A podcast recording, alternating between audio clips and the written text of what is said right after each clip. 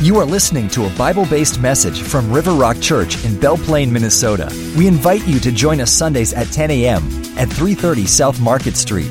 We also encourage you to visit riverrockchurch.com for more information and resources. Now, here is today's encouraging message from Pastor Chris Teien.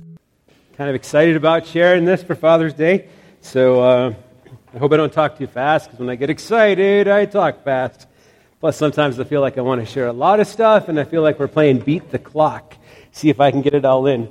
But there's all sorts of things that I wanted to say that I won't be able to. So, everybody, every father, family person here, um, probably enough for every adult here, uh, I've got this booklet that I printed out called Fatherhood Making a Lifetime of Difference. And in there are famous quotes, Bible verses, and statistics on the importance of dads.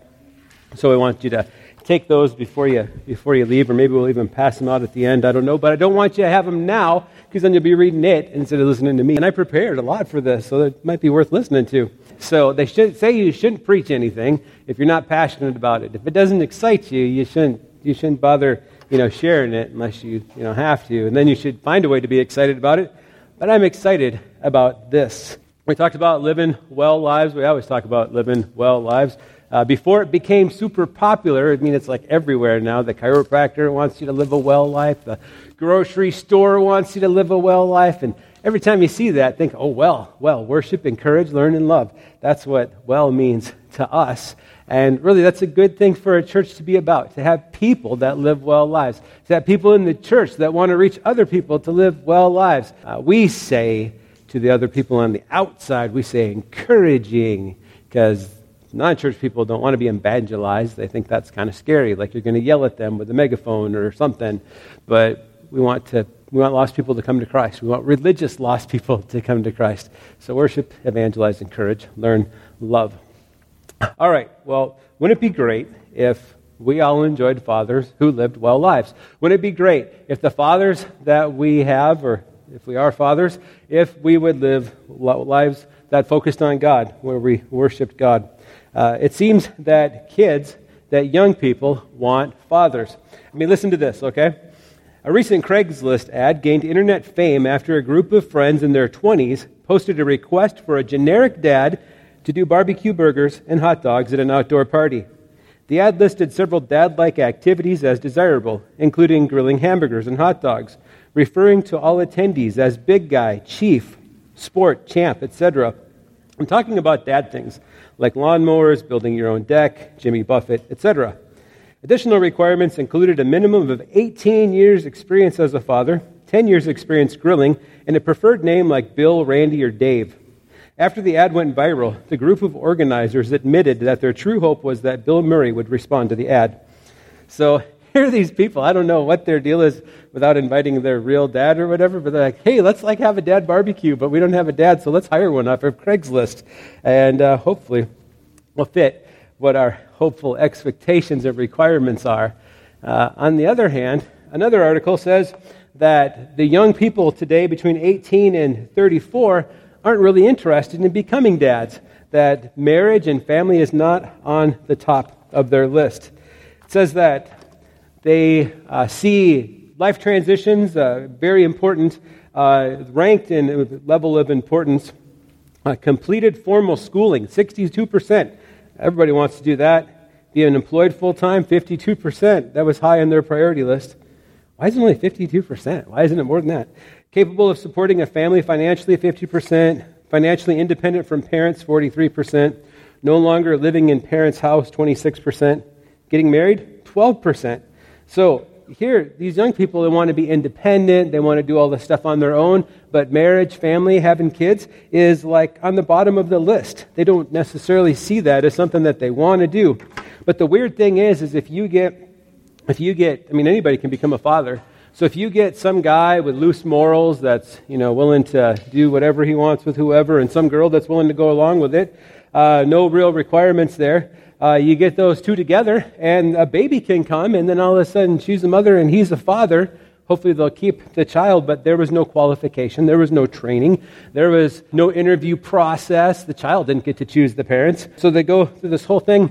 And so these two people, who obviously lack morals and self control, all of a sudden have a baby on the way. And what do they do? How will that child turn out? Well, don't raise your hand if you're one of those children, but I am. And so I was a, a surprise, and parents got married because they thought it was the right thing to do. And it totally changed their lives uh, as far as their expectations and things.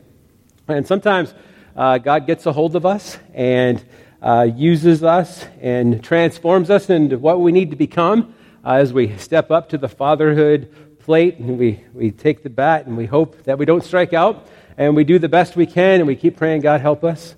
Uh, some of you didn't expect to be fathers, and you are. Others of you prayed and prayed and prayed to become fathers, and God blessed you with children. And some of you wanted to become fathers and, and haven't. But so there's really no qualifications for uh, your dad to become a dad. And what's really fun is if you look at pictures of your dad and mom before they had you, uh, especially if you're the oldest child, you might look back and go, wow, they were just kids. Wow, they were so young. Oh, they were so little. I mean, how it's like babies having babies.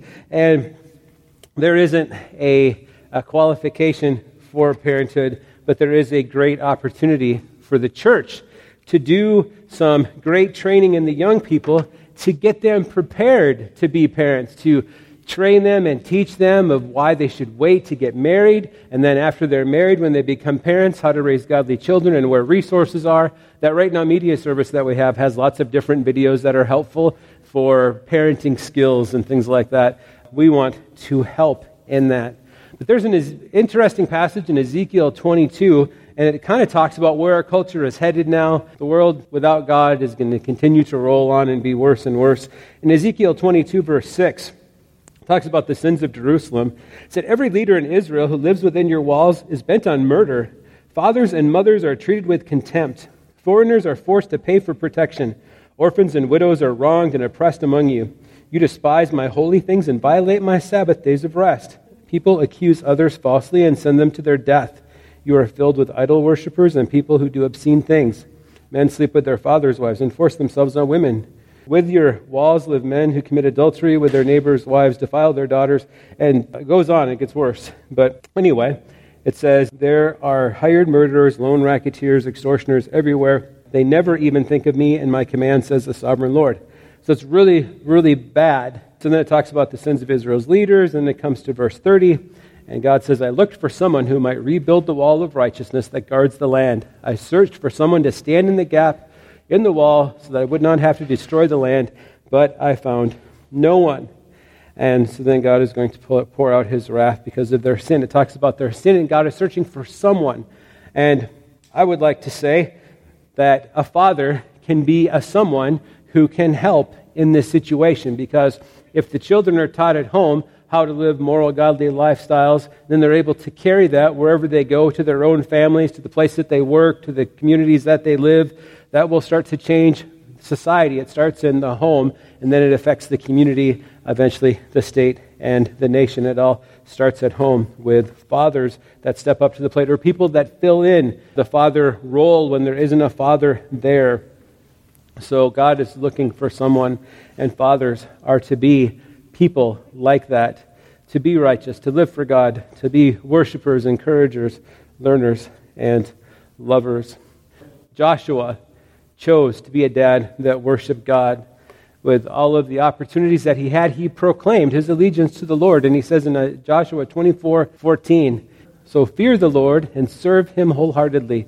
Put away forever the idols your ancestors worshipped when they lived beyond the Euphrates River in, in Egypt. Serve the Lord alone. But if you refuse to serve the Lord, then choose today whom you will serve. Would you prefer the gods, small g, of your ancestors? Would you prefer the gods your ancestors served beyond the Euphrates? Or will it be the gods of the Amorites in whose land you now live? But as for me and my family, we will serve the Lord. Now, we are not chasing after false little gods and idols, but will you pursue money? Will you pursue sports? Will you pursue fame? Will you uh, be so enthralled in all the stats in sports and everything in sports that you won't have any time for God because you got your fantasy football stuff or all this other stuff that consumes all your time? Will you chase after money thinking that there's true security in money? Because there's really not. There's true security in God. The money that you've stored up could disappear quickly, it could all, all fly away quickly. Joshua chose to be a dad that worshiped God. He proclaimed, Me and my house we will serve the Lord. And would you do that today? So, dads that are worshipers. It's great when you have a dad that was a worshiper before he became a dad, someone that accepted Christ at an early age and saw in Scripture and was taught how to be a godly father, how to be a godly man, had the principles and ideas of what he's supposed to be doing and how he's supposed to be doing it. It's one thing to know what you're supposed to do, it's another thing to pull it off consistently day after day after day. And I think that just about every dad feels that they're not sufficient, that they don't do enough, that they don't measure up. Uh, but you shouldn't quit. You shouldn't stop trying. You should keep pursuing that. Ask God for help, ask God for wisdom. Dad, a dad's worship is a desire to know Christ. I mean, there's a lot of things dads want to know about uh, home repair, uh, how to keep that lawn grow, growing, how to help their kids in school and sports and all these other things. But dad's worship is a desire to know Christ. I want to know Christ and experience the mighty power that raised him from the dead. I want to, and then it says I even want to suffer with him, sharing in his death. So to say God first, family second. To say that I want to live for the Lord and then he can help me to get through life. The alternative is for you to live for your kids and to not have time for God. The alternative is to work all the time and try to provide all the money you can to give your kids things, but not spend any time with God. And at the end of your, your days, you'll look back and wish that you had a different strategy, that you wish that you would have put God first, because you always come out ahead when you put God first. But dad's worship is a desire to know Christ. Dad's worship is trusting in God's ways. 2 Timothy 1.12 Paul's in prison, he's suffering. Uh, he says, I'm not ashamed of it, for I know the one in whom I trust, and I am sure that he is able to guard what I have entrusted to him until the day of his return. So he puts God first. Paul puts God first. He was a spiritual father to Timothy. I don't know if, I don't think he had any of his own children, but still, if you put God first in your time, in your relationships, it will affect your family. If you show that you have a trust in God, hopefully that will be contagious and it will spread to your children and they will trust in God during the difficult times, during the hard times, and even the good times. You know, some of the most dangerous times in your spiritual life is when everything is good, when you have all that you need and everything's comfortable, and it's often a time where people stray, uh, stray away from their reliance on the Lord. Dad's worship brings God's guidance and protection. The Lord says, I will guide you along the best pathway for your life. I will advise you and watch over you. There's been so many times that we've cried out to God and asked for help and insight and direction and for doors to open or for things to be given or provided, and God has guided and directed. So as a dad worships God, God can give that dad direction and insight for his family. It's true for mothers too, but put God first. God can guide you and give you wisdom in how to, how to do the right thing at the right time or uh, how to avoid landmines, how to do the right things. Uh, with your family, too, the right choices to make. How should you school them? How should you encourage them in a career or not? What should you do? How should you do it? Every kid is different, too. So you can get parenting books, and they often say, well, there's four types of kids. You know, you got these four types of kids, and this is what you do with the four different types of kids. And then you look at the book and go, well, wait a second. Uh, my kid's not any of those four. No, my kid's like maybe a number five or number six, or there's a, there's a new model of kid and he's in my house. Uh, what do I do? And then you pray for guidance and help through that. Dads encourage others to become worshipers. When a man truly loves God, when a person truly loves God, uh, hopefully it will be contagious. And they will share that with others. They will say that I have this great gift. I know God, and He is working in my life, and why wouldn't I want to share that with you, with family, friends, neighbors, uh, co workers? Paul says, I'm not ashamed of the good news about Christ. It's the power of God at work, saving everyone who believes, the Jew first and also the Gentile. Paul says that I'm not ashamed of it, and we shouldn't be ashamed of it either. If you read all of Psalm 91, you'll see lots of messianic promises, but also promises for us. A conditional promise that says, if you make the Lord your refuge, if you make the Most High your shelter, and you can read some of those things, but one of them, verse 14, says, I will rescue those who love me, and I will protect those who trust in my name. So we want our kids to become Christ followers. We want our grandkids to become Christ followers. We want to do what we can to guide and to direct and encourage them in that. Dads encourage others to become worshipers. Dads encourage strength and reliance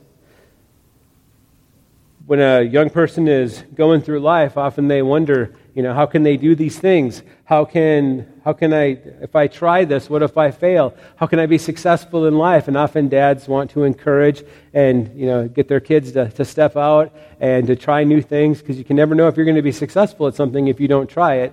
You never know if you're going to be able to do great things if you don't, if you're not pushed sometimes to do it. Uh, sometimes you'll take a child and you'll kind of push them in a situation that they didn't necessarily want to do, and then all of a sudden they find out that they have a skill or they really like doing that thing they didn't think they wanted to do. So sometimes dads need to like not push so much, like thinking that your kid needs to be the best athlete on the team, or that because you were good in sports, your kid's going to be good in sports, or because you were good at math, your kid's going to be good at math. You know, you got to kind of figure that out. But sometimes as you encourage and push a kid, um, kindly, lovingly, uh, sometimes they'll do so much more than they ever thought they could do because of your encouragement. And God does that with us. He tells us to step out in faith. He tells us, even in Malachi, that when we give, that we can test Him and see if we're faithful in giving, if God won't bless us back and provide for us. But Philippians 4:13 says I can do everything through Christ who gives me strength. And Philippians 4:19 says the same God who takes care of me will supply all your needs from his glorious riches which have been given to us in Christ Jesus. So we focus on a relationship with Christ. We focus and we walk with Christ, and God provides, and God can empower and help us to even be successful. Dads encourage godly living. So we're told in Deuteronomy that we're supposed to encourage our kids in the Lord. You must love the Lord your God with all your heart, with all your soul, all your strength. So this is how a man is supposed to live, and a woman too. But dads are supposed to be focusing on Christ and you must commit yourselves wholeheartedly to these commands I'm giving you today. And so you love God, you're committed to what you're learning in God's Word, and then you tell them, you repeat them again and again to your children. You talk about them when you're at home and when you're on the road, when you're going to bed, when you're getting up. So you focus on those things and keep talking about the things of God and encouraging your kids because so much more is caught than taught. And if you were to look at the Ten Commandments, you would see a list of things that we are to do, that we are to teach. Uh, interestingly, in Acts 20, verse 5 through 6, it talks about uh, worshiping false gods and that God is a jealous God.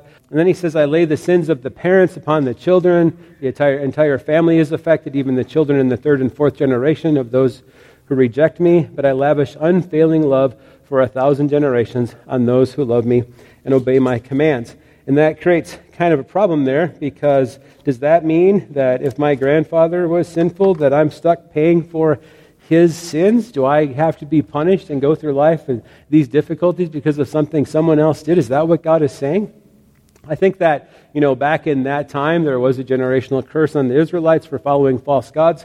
But if you want to break any curse, uh, any generational thing in your life, you need to come into a relationship with Jesus Christ. You need to confess your sin and receive Christ as your Lord and Savior. And the Bible says that you're a new creation. And I think that sets you free from any of those things. But a real practical way that this works is that if your grandfather was an alcoholic or disrespectful, um, if he was physically or verbally abusive, um, if you come from a family of gluttons or idolaters, uh, greedy people, all of those things can be passed down. So if your if your grandpa disciplined a certain abusive way, and then your dad learned it, and then he became a dad, and he's like, I don't really know how to discipline, but this is what my dad did to me, so I'm going to do it to you. And then you realize that, wait a second, this isn't right. This isn't a good way to discipline. So you stop, you confess that is wrong, you change your behaviors, you read parenting books and learn the right way to do it, and you break that chain. You stop from today and you move forward and say, This is what was done to me, but I'm not doing that anymore. This is the way they did it, but there's a better way.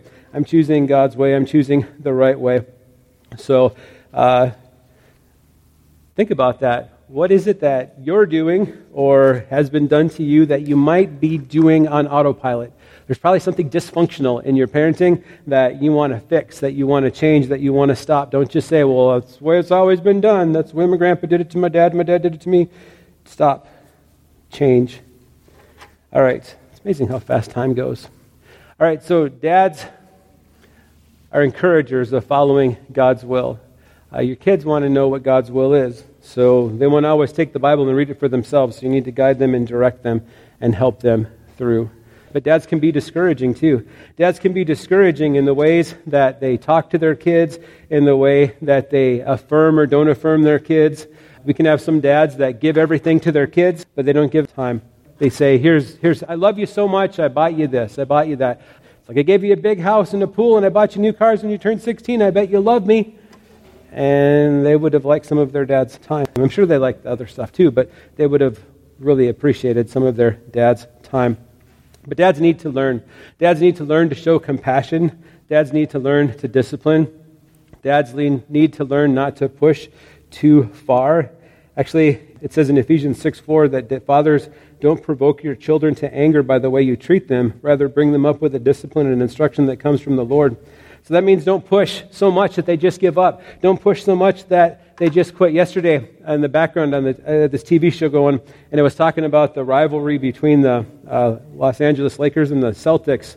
And so it, I noticed that the Celtics coach, this is like back in the 70s, 80s, but the Celtics coach thought that players would play better if they were angry, so he would constantly yell at them and taunt them. But eventually that fell on deaf ears. And um, that can happen to your kids too. If you ride them so hard that they say you're impossible to please, why do I even try? They will just give up. So don't push too far. And children learn from dad's examples, which is a good thing and a bad thing you uh, could be giving an example of dishonesty, of uh, greed, of things that shouldn't be done, or you could be giving a great example on what should be done, uh, how to respect a person, how to care for people, how to act towards others, how to be respectful, those types of things. Uh, kids are watching you to see if you do what you say, and also watching you learning things that you might not even know that you're teaching. So be aware. Dad should be learning about that. A son often becomes the moral image of his father. If you look in the Bible, in the Old Testament, it said Asa did right in God's sight, and Jehoshaphat walked in his father's way. That was a good thing. Jehoram worked evil in God's sight, and Ahaziah did evil like his father. That's not good. Rehoboam forsook the law, and Nadab followed his father's example. Omri worse than any was worse than any preceding king, but then Ahab was worse than any king preceding him. So you could, your kids could be becoming better or you or worse than you. Which one do you want? Amaziah did right in God's sight. Uzziah followed in his father's steps. That's where I want to be. I, I saw this. I thought it was clever. It talks about uh, the memories of a father, how they are sacred to children. F is for the fun we had together. A is for his anxious care for me. T is for his tender consolation. H for our home he made dear to me. E is for the earnest counsel he gave to me, and R is for the right I see in him. F A T H E R.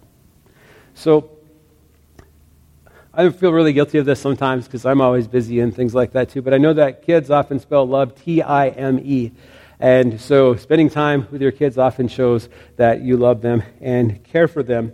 And we need to focus on ways to do that. And Love is spelled time, but love also provides. The fa- father wants to provide for his children. The Bible says if a father doesn't provide for his family, he's worse than an unbeliever. And God provides. Everyone who asks receives. Everyone who seeks finds. And everyone who knocks, the doors will be opened. So it talks about prayer. And we should focus on God. And we should ask for things. So there's probably things that we don't have because we didn't ask. There's things that uh, we couldn't find because we didn't ask. Uh, we didn't ask the Lord to help us. We didn't ask for the door to be opened, so God did not open it. And in a couple of verses down, Matthew 7, 7 11, so if you sinful people know how to give good gifts to your children, how much more will your heavenly Father give good gifts to those who ask him? So God is a loving provider. He cares about you. He loves you. He even adopts you as one of his own dear children. Galatians 4 5 says, God sent Jesus to buy freedom for us who were slaves to the law so that he could adopt us as his very own children. And because we are his children, God has sent the Spirit of a Son into our hearts, prompting us to call out, Abba, Father.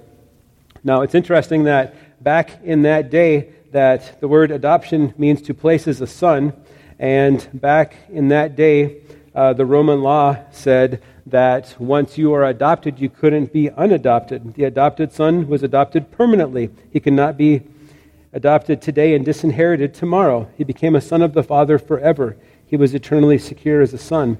The adopted son immediately had all the rights of a legitimate son in the new family the adopted son completely lost all rights in his old family. The adopted son was looked, on, looked upon as a new person, so that the old debts and obligations connected with his former family were canceled out and abolished as if they never existed. And God loved you so much, he adopts you as a son. John 1.12 says, To as many as received him, to those who believed in his name, he gave the right for them to become children of God. And finally, we are loved and affirmed as God's child. So you have not received a spirit that makes you fearful slaves. Instead, you received God's spirit when he adopted you as a son, as his own children. Now we call him Abba Father, for his spirit joins with our spirit to affirm that we are God's children. This is how much God loves you. This is how much God cares for you. He shows what it's like to be a heavenly father. And if we have opportunity, we should be fathers like that. And if we don't have any kids, maybe we can fill that role. Uh, mothers are important too. We talked about mothers on Mother's Day. We're talking about fathers today. But many of these same principles can be applied to mothers and even just people that care, trying to help other people, especially children, grow in the Lord and in their relationship with the Lord. Now, you might be sitting there saying, That sounds all great, but my dad wasn't that way. My dad wasn't perfect. My dad didn't do this or that, or, you know, um, maybe you need to forgive your dad. Remember now that if your dad was young, you know, he probably had no idea what he was getting into. Maybe he didn't even plan to get into it, but they kept you and tried to do the best they could to raise you. And maybe they weren't perfect, and maybe they had lots of family dysfunction and everything. Um, but life is really a long time. So if, you know, they're 70, 80 years old, uh, wouldn't it be great to let some of that stuff go? Colossians 3.13 says, Make allowance for each other's faults and forgive anyone who offends you Remember, the Lord forgave you, so you must forgive others. Um, maybe you can't forgive your dad in person because he's not here anymore, but maybe you could just in prayer uh, talk about that with, with the Lord and just let that go and uh, move forward, trying to remember any of the good things, of the attempts. Um, I posted on my Facebook thing a repost from I Am Second, but it's the story of a dad or grandpa was so terrible that it impacted dad in the way that dad looked at his dad and said, Well, he was really messed up. I know I can do better than this. And then changed the way that he was and the way that he treated his kids because he realized that his dad had messed up. Grandpa was really messed up. And God changed my life and made me different. And I want to treat you this way and made a change. And was thankful for the fact that my dad was not my dad, but this person's dad was so messed up it actually helped this person to become a better family man. So actually, my dad gave great sacrifices to get custody of me when I was young, and uh, so anyway. But he wasn't perfect, and I surely am not perfect either. But love can forgive. This is for all the dads who give all they've got and everything oh, they are for their families. You know who you are. Whoa. Every time you hear the word dad, father, pop, sir, and even hey, you get it. So, from all of us, thank you that you crack up. You're always there to open up. You even attempt to pull up. As the world changes around you, you do your best to keep up. You, Dad, hold up. You build us up. You show us what it means to man up. Sign up Papa miss you. And make the time to catch up, and in the most ordinary of days and the most of ordinary circumstances, you take the time to look up and count your blessings. We may not say it enough. We are better because you pray up, stay up, and as we grow up, you, Dad, choke up. And when we seem to be at our lowest low, you even help us keep our chin up.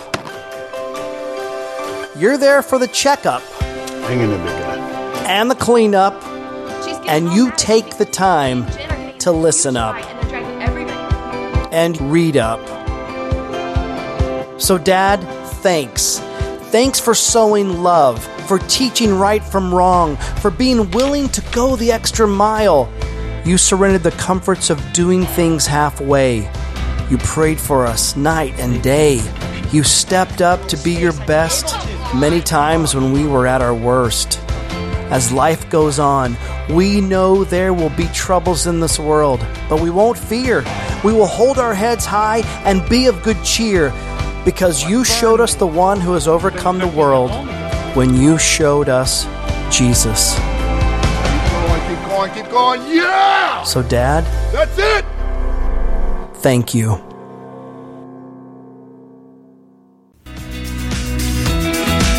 You've been listening to a message from River Rock Church. River Rock Church exists to help people of all ages connect to Christ and live well lives. W stands for worshiping, E for encouraging, L for learning, and L for loving. God wants you to be well. We meet 10 a.m. Sundays at Chatfield Elementary School on 330 South Market Street in Belle Plaine, Minnesota. Visit riverrockchurch.com for our latest news and to access resources to help you and the people you care about live well lives.